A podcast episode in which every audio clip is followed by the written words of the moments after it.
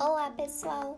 Sejam todos bem-vindos ao meu segundo podcast, no qual o assunto de hoje será as novas ferramentas de transparência para anúncios políticos no Brasil, disponibilizado pelo Facebook. Pois com a aproximação das eleições, empresas ampliam recursos sobre propagandas em suas plataformas. Na última terça-feira, dia 22, Facebook trouxe duas ferramentas sobre publicidade política e eleitoral para o Brasil. A primeira delas é o relatório de transparência, com informações sobre gastos na plataforma. A segunda é uma interface de programação de aplicativo, API, para criar pesquisas personalizadas.